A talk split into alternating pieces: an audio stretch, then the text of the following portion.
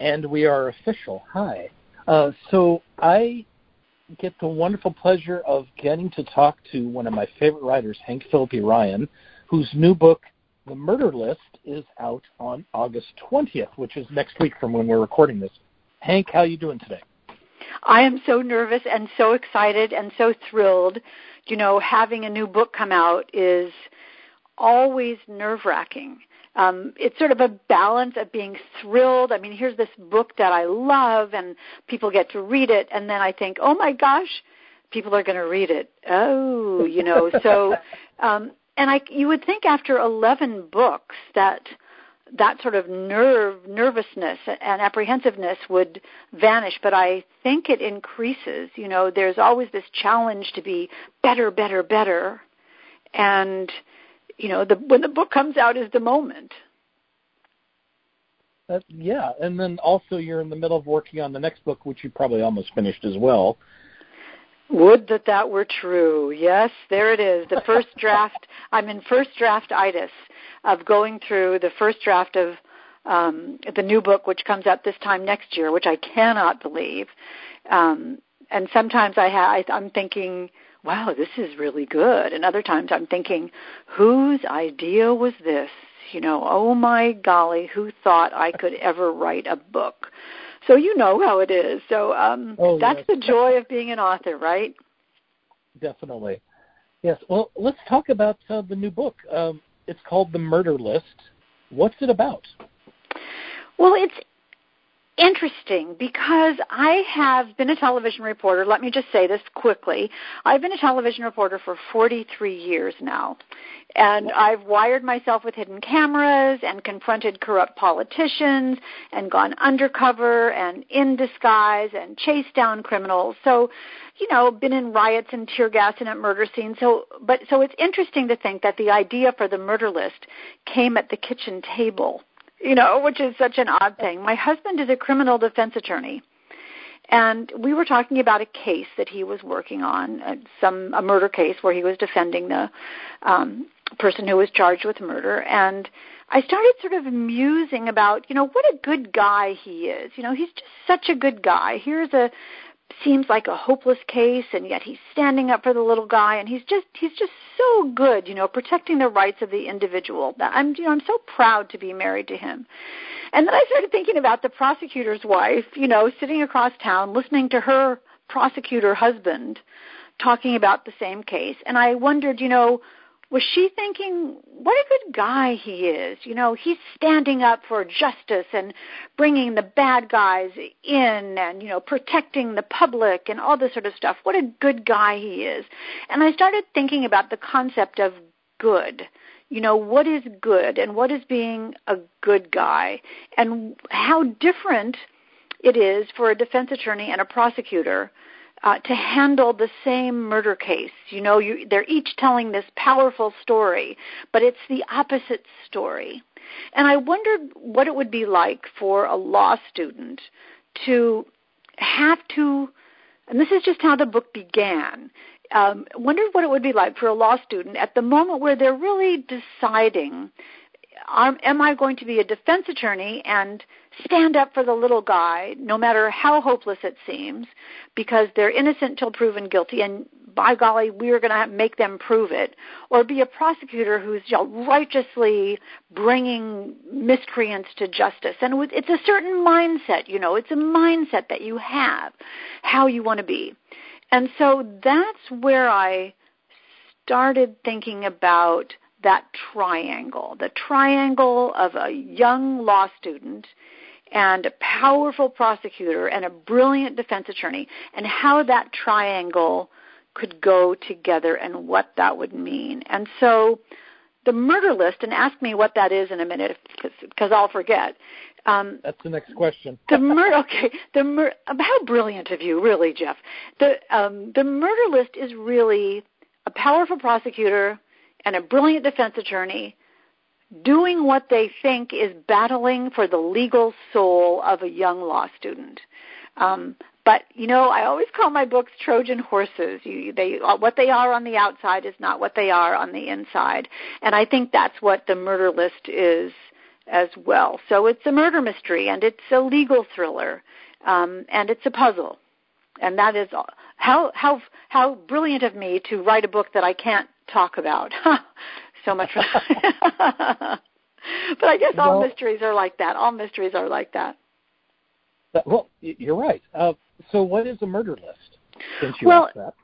Well, you know, I try to make all my books have titles that mean more than one thing, as you well know. Trust Me, the last book, um, everybody said trust me to each other, and you, you didn't really know who to trust. When someone says trust me, um, that just makes you instantly not trust them.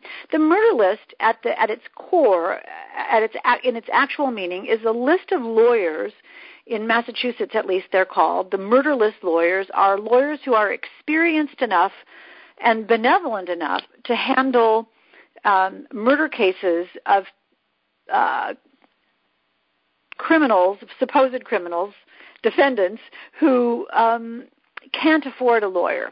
Because in a in a situation like that the highest of high stakes when you're charged with murder um, massachusetts feels that the the representation that that a uh, an accused murderer has, no matter how much money they have, should be of equal prestige and equal experience and equal knowledge. The, the so the lawyer has to have handled murder cases in the past and also has to be benevolent because the amount of money that they get paid for these cases is just a tiny, tiny fraction of what they would get paid in an ordinary case. So a murder list lawyer is a serious good guy in defense attorney world because they're going to give up what might be an otherwise lucrative case to you know to battle for justice. And that's what the murder list is. The murder list could also be you know a list of things you need to know about a list of things you need to commit a murder. It might be a list of people who um, are on someone's uh, hit list to be murdered it might be it might be the clients. You know one of the people in my book talks about how their murder list is the list of um defendants murder defendants that they've represented and gotten acquitted so it could mean it can mean a lot of things but things but at its at its core is reality my husband is on the murder list my husband jonathan is on the murder list in massachusetts um, and that's where that idea sprang from. Okay. But it's sinister, you know. Don't you think it's a it's a sinister it's a sinister title because you know it means something bad has happened again and again and again, and will and that someone figures um, it'll happen again in the future. Well, and I also was thinking along lines of like if you were a hitman and you keep a list of all your victims. Sure, hundred percent. Yeah yeah. or or targets, not only victims right. but targets. And I think right. you know the murder list might be a list of targets as well, which makes it even more um, compelling and sinister. The, the, title is perfect for this book. Um, I'm curious, and you mentioned your husband is an attorney, and that sort of maybe answers the question. But the last couple of books, you've been diving more into the legal world than you have in the past. And I was just wondering, is this sort of the new trend for you? Oh, that's interesting. You mean the legal world as, as opposed to the journalism world?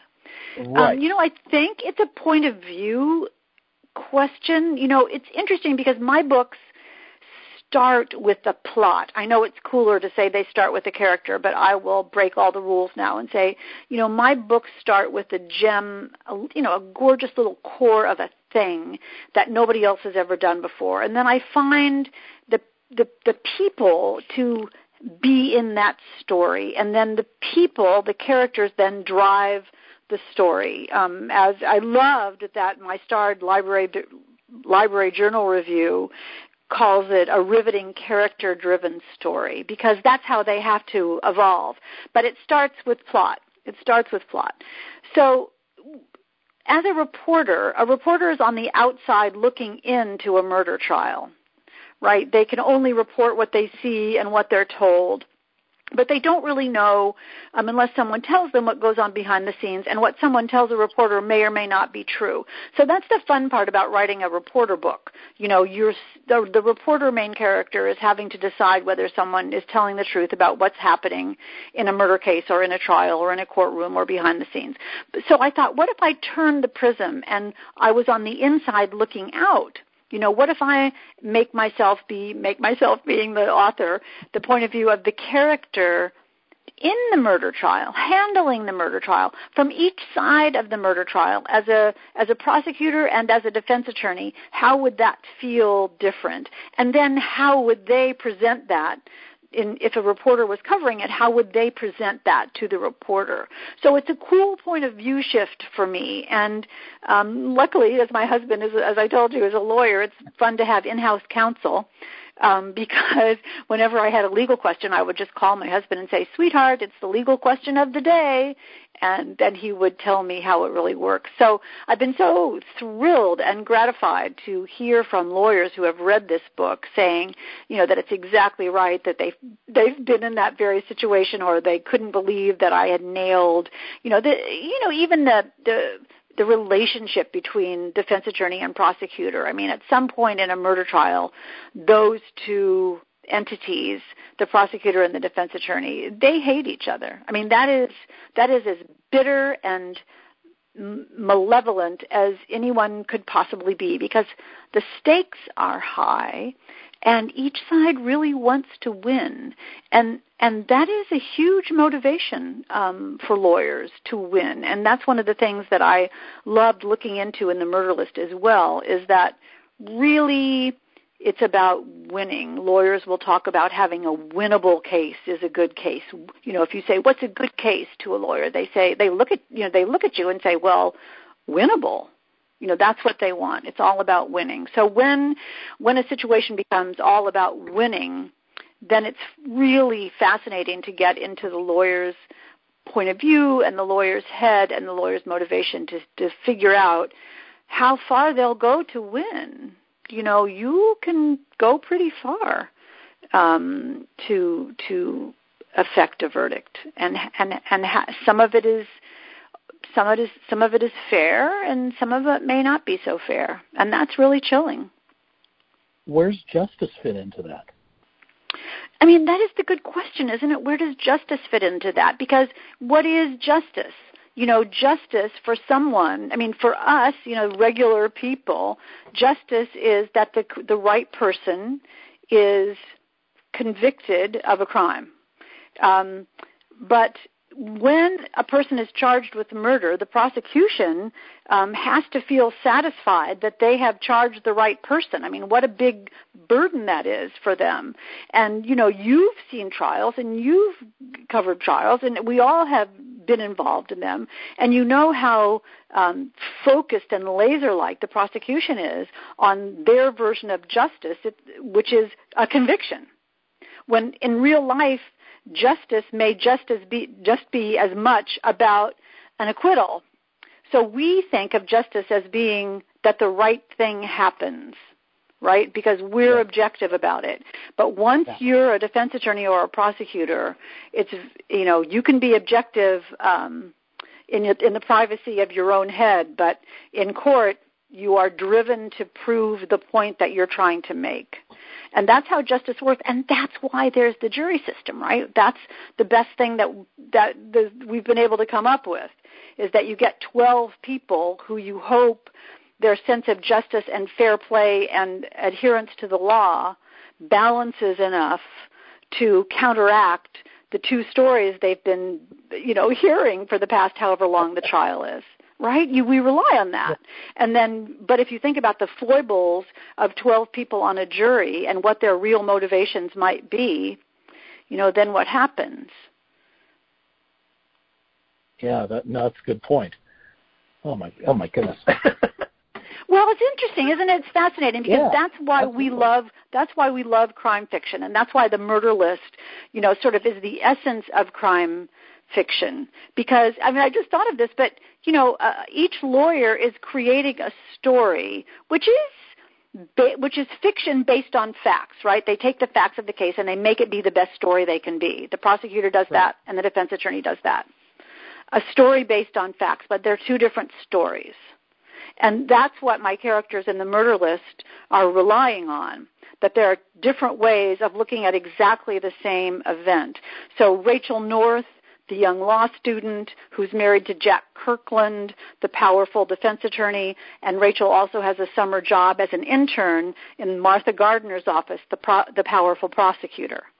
So we have one young woman, one experienced woman, one experienced man, and that's a triangle where the alliances could go either way. Is it Jack and Rachel? Is it Rachel and Martha? Is it Martha and Jack? You know, how how are those how how do how do the lines of those tri- of that triangle connect? And what is you know what would happen if it if the triangle was tilted another way? What would happen? And that was one of you know I don't use an outline, so that was one of the joys of writing the book is who really was involved with who and what did they really want from each other and what were their what were their goals really and that all evolved um, to my great delight as as the book was being written I cannot believe you don't outline, uh, especially no. the way it's layered. There. Wow.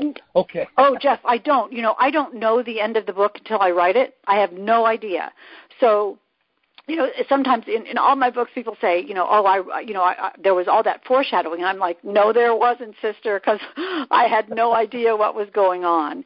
And so I, that's what gets me to the computer every day is that, you know, I, I, I wonder what's going to happen next. I can't wait to see what happens next. And when I, at the end, when people say, wow, the end, whatever book, the end really surprised me, I say, yeah, how about that? You know, who'd have thought that would happen? It's, it's a surprise ending every time time for me. In every single book I've ever written, it's a surprise ending for me too. You know, Sue Grafton used to call that the magic, and it is the magic.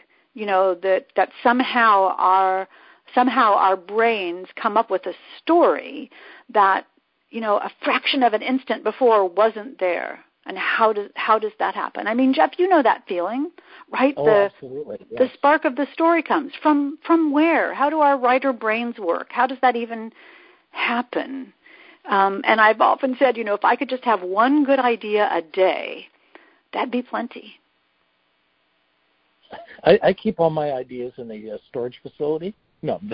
yeah, exactly. I know. I had this. um I had a moment. I had a moment the other day where I I couldn't think of something, and I I, I needed an idea, and I found a um a folder in my email. I just came upon a folder in my email that said book ideas. So I thought, oh great, you know, how smart of me. I, I had prepared for this moment. I had this folder of book ideas and I opened it and it was empty. so much for so much for that. I mean, I guess it was oh. there in case I ever had an idea, but never did. I'm sorry. That's funny. But you know, you know, you you just sort of trust the universe that at the moment that you need the idea, that at the moment that you really need the idea, that it will be presented to you. Um, and knock on wood or whatever you do, so far so good with that. Um, it's you know some days I think, wow, I you know how do, whoever thought I could be a writer, and then 10 seconds later I have a good idea and I think, wow, this is this is the best thing I've ever done. So it's always a balance. It's always a juggle. Well, I'm curious why you decided to tell the story nonlinear. See, you use this word decided. The word decide why you decided. And this is it's not in book. my ken yeah, this is not in my ken um decided. It's the way the story needed to be told. So if I had if, if I can't tell you why I decided to do a thing because I didn't, it's just how it came to me and then it made sense to me. So there's the now of now. Does that make any sense? And then there's the now of before. So it's not like a big, it's not like a flashback in any way. It's here are Rachel, Jack, and Martha now. And then we know them. And then here are Rachel, Jack, and Martha before, here's what happened to, here's what their lives were before, knowing that they don't know what's going to happen. That's the thing that fascinates me. You know, we were I take I take the reader and myself back to what happened in their lives before, not in reminiscences and not in flashbacks, but just saying, okay, ladies and gentlemen, let's make a different a, a different present. And so we take them to a new present. So I thought it was textured and revealing and makes the reader feel smart and makes the reader know more than the characters do. Um, which and I love that feeling. Uh, you know, as a reader, when a writer when a writer reveals something to me that the character doesn't know through um, you know through that dramatic irony of changing points of view and uh, through that dramatic irony of structure then more is revealed to me as the reader. Um, and I think that's really fun. I mean, I think that makes me it makes me feel satisfied and like I'm reading something real. Well, let's talk about point of view a second because I'm seeing this more and more in crime fiction specifically, where you have a first person point of view and then you jump to another character, and that might also be a first person point of view, or maybe a third person. And when I was studying writing, they always said, "Oh, you have to stick to one point of view." And you know, if you're doing first person, it has to be that first person through the whole thing, or it has to be third person through the whole thing.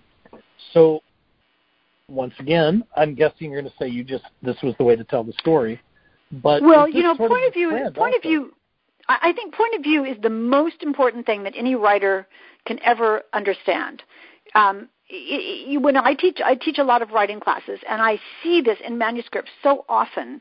Um, how uh, how new writers just don't even grasp um, that you can only be in one person's head at a time. That you can only know what they know. You can only see what they see. You can only um, exist through the experiences of that person's life you don't know what someone else is thinking. Um, and I would never, I, I, I can't believe I'm saying this, I would never have two different points of view that were both first person. I think that that would be too confusing. I'm sure uh, there are writers who have pulled it off beautifully, um, and I have set up some huge challenges for myself in my writing life. I don't think that would be one, but I think a first-person point of view is very intimate. It's very close. You know, you're in their inner thoughts. The the writer the, in the in the character's inner thoughts. A third-person point of view. Um, is a little even if it's really close and and really tight it's a tiny bit farther away so a, a first person point of view is more vulnerable um, you the the reader feels like they're they are that person and then the third person point of view is just are the other people who are powerful in the story and important and meaningful in this story. Um, but you're more connected, I think, to the first person and more distant from the third. And if anybody doesn't understand what I'm talking about, I get on board here. You know, I, I, I if if I were listening to this, I'd be thinking, what the heck is she talking about?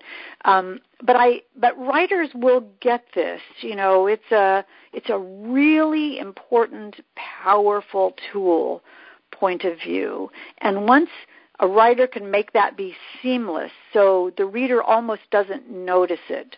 That's when i think that's when i think it succeeds. You have to it has to be i have to you know i, I tell people i tell students um, the the reader should forget that there's an author. You know there is no author in this book. There's only the the character's story that you are in. So so using uh, you know in, in the murder list there's Rachel's point of view, Jack's and Martha's clearly marked. You know whose head you're in. There's no confusion. There's no complication. It's very straightforward. I write the book. I am. I am Rachel, and then in Martha's part, I am Martha, and then in Jack's part, I am Jack, and that's how the story comes together. Didn't that work for you? Beautifully. It did. It okay, good, good, good, good. Love to hear it. Yeah, Thank was, you. I was just curious why you didn't, when you were doing Jack and Martha's points of view, you also didn't do first person for them. But because who, if I say, because if there are three people who call themselves I, if Jack says, refers to I as Jack and Martha refers to I as Martha and, and Rachel refers to I as Rachel, that's totally confusing to me. That would be totally confusing, no matter what you did, no matter, uh, in my right. opinion, no matter how many labels I put on the sections, it would be confusing. So, for the benefit of the reader and for the benefit of supreme clarity, the only I is Rachel, and the other two are Jack and Martha. Um, and, and that would be. Thank you. And it was my goal is just you know my holy grail is to be clear because once it's not clear, then the reader's out of it. Um, and that is what I do not want to have happen. So I strive for that mightily in um, in writing my books. Um, you have gone with both Trust Me and Murder List with standalones. You used to write series. I'm wondering, was that a conscious decision to start just doing standalones? And do you have plans to go back to Jane Ryland at some point? Um, again, you use this word conscious decision, Jeff. You know, I don't know where you get these phrases. um, when I had the idea for Trust Me, it was such a perfectly formed, forgive me if I say so, little jewel of an idea that it was too big to be a series book, sort of. Um, Jane Ryland, who I love, with her with her colleague Jake Brogan, in, in my first in the five Jane Ryland books, it, it just wasn't their story. It couldn't be Jane's story. Someone else had to tell someone else had to tell the story of Trust Me. It had to be completely different, completely different world, completely different characters, completely different tone and voice and sensibility and texture, completely different everything. It was all different. It was psychological. This wasn't a reporter, uh, an investigative journalism story. This was a psychological suspense. This was psychological domestic suspense, and so it it just wasn't the same. It just wasn't right for Jane. So when I, it was really um, a uh, edu- an education for me to write a standalone because wow, that is different from writing a series. You know, in a series, you know, in book five of the Jane Ryland books, Jane is not going to die, right? Because she's got to come back for book six. So the so the suspense of a series you know the difficulty for a series writer is that this is or the challenge is that the suspense can't come from the fact that it's possible that the main character could die. That you know they're just not going to. So that's what you had. So the so the suspense of a of a series has to come from the adventure from the story from the plot even even with the reader's full knowledge that it that the that the main character is going to be okay in the end in in a in a standalone, I soon began to realize that anything could happen. You know, um, anyone could be lying, anybody could be good, anybody could be bad, and anybody could die. Anybody can die. So then you're like, wow, that that is that's a big deal because there you it's all on the table. There is nothing left. You're never going to see these people again, and it's that's a tremendous amount of power for an author. And for me as a non-outliner knowing that anything could happen is this crazy combination of freedom and terror. Because there are constraints good and bad of writing a series but in a standalone there aren't any. You know in a standalone you have to come up with a whole new story and whole new people and whole new motivations and that's either fun or terrifying and then anything could happen. When I when we were at Thriller Fest, remember the Thriller Fest year with George R. R. Martin, um, and I went up to him and I said, "Oh, Mr. Martin, uh, I'm such a huge fan of yours. I think about you every night." And he's like, "You do?" And I and I realized that I hadn't really said that very artfully. And what I meant was, and I said to him, You are so brave. You are so brave. You will do anything in your books. You will kill anybody. And I think about that sometimes when I'm writing my standalones now. What would George Martin do? You know, he'd do the thing that you least expect. And that's a big inspiration to me. I was going to say, you don't finish your books. Yeah. No, don't even say that. Oh, so oh, he will. Come on, he will, and I will too. Um, the God's willing. um, my last question for you, Hank, is where can readers find you? Oh my goodness, my book tour is coming up starting August the 20th, and it is crazy. It is completely crazy. So I would love to see everyone on book tour. My book is getting such good buzz and such acclaim, and I can't get over the Library Journal starred review. And Robin Agnew loved it, and I'm on tenterhooks waiting for other reviews. But my website, hankphillippiryan.com, cleverly named, um, has all my events, and I'd love to see everyone find me on Facebook and find me on Twitter and find me on Instagram. Um, being with readers and meeting them, whether online or in real life, has been this unexpected joy. I mean, it is. I love the fabulous reviews, and it's couldn't be better. But when a real person comes up and says, you know, I love your book, I could just see that. I couldn't put it down. I couldn't put turn the pages fast enough. You know, it just brings tears to my eyes. Um, that's why we do this, right? Um, to mm-hmm. tell, to give people a great story. So find me on tour and find me on Facebook and Twitter and Instagram and uh, all those places. I, I'm I, I'm on those social media networks far too much, aren't we all? Definitely. Well, your new book is The Murder List, and everyone listening, go get the book right away. It is amazing. And, thank you. Uh, I, thank you. It's, thank you. I, I'm, it's such a pleasure to talk with you about the murder list and about everything. I'm so excited about it. Um, and I'm so pleased to be here. Thank you for inviting me.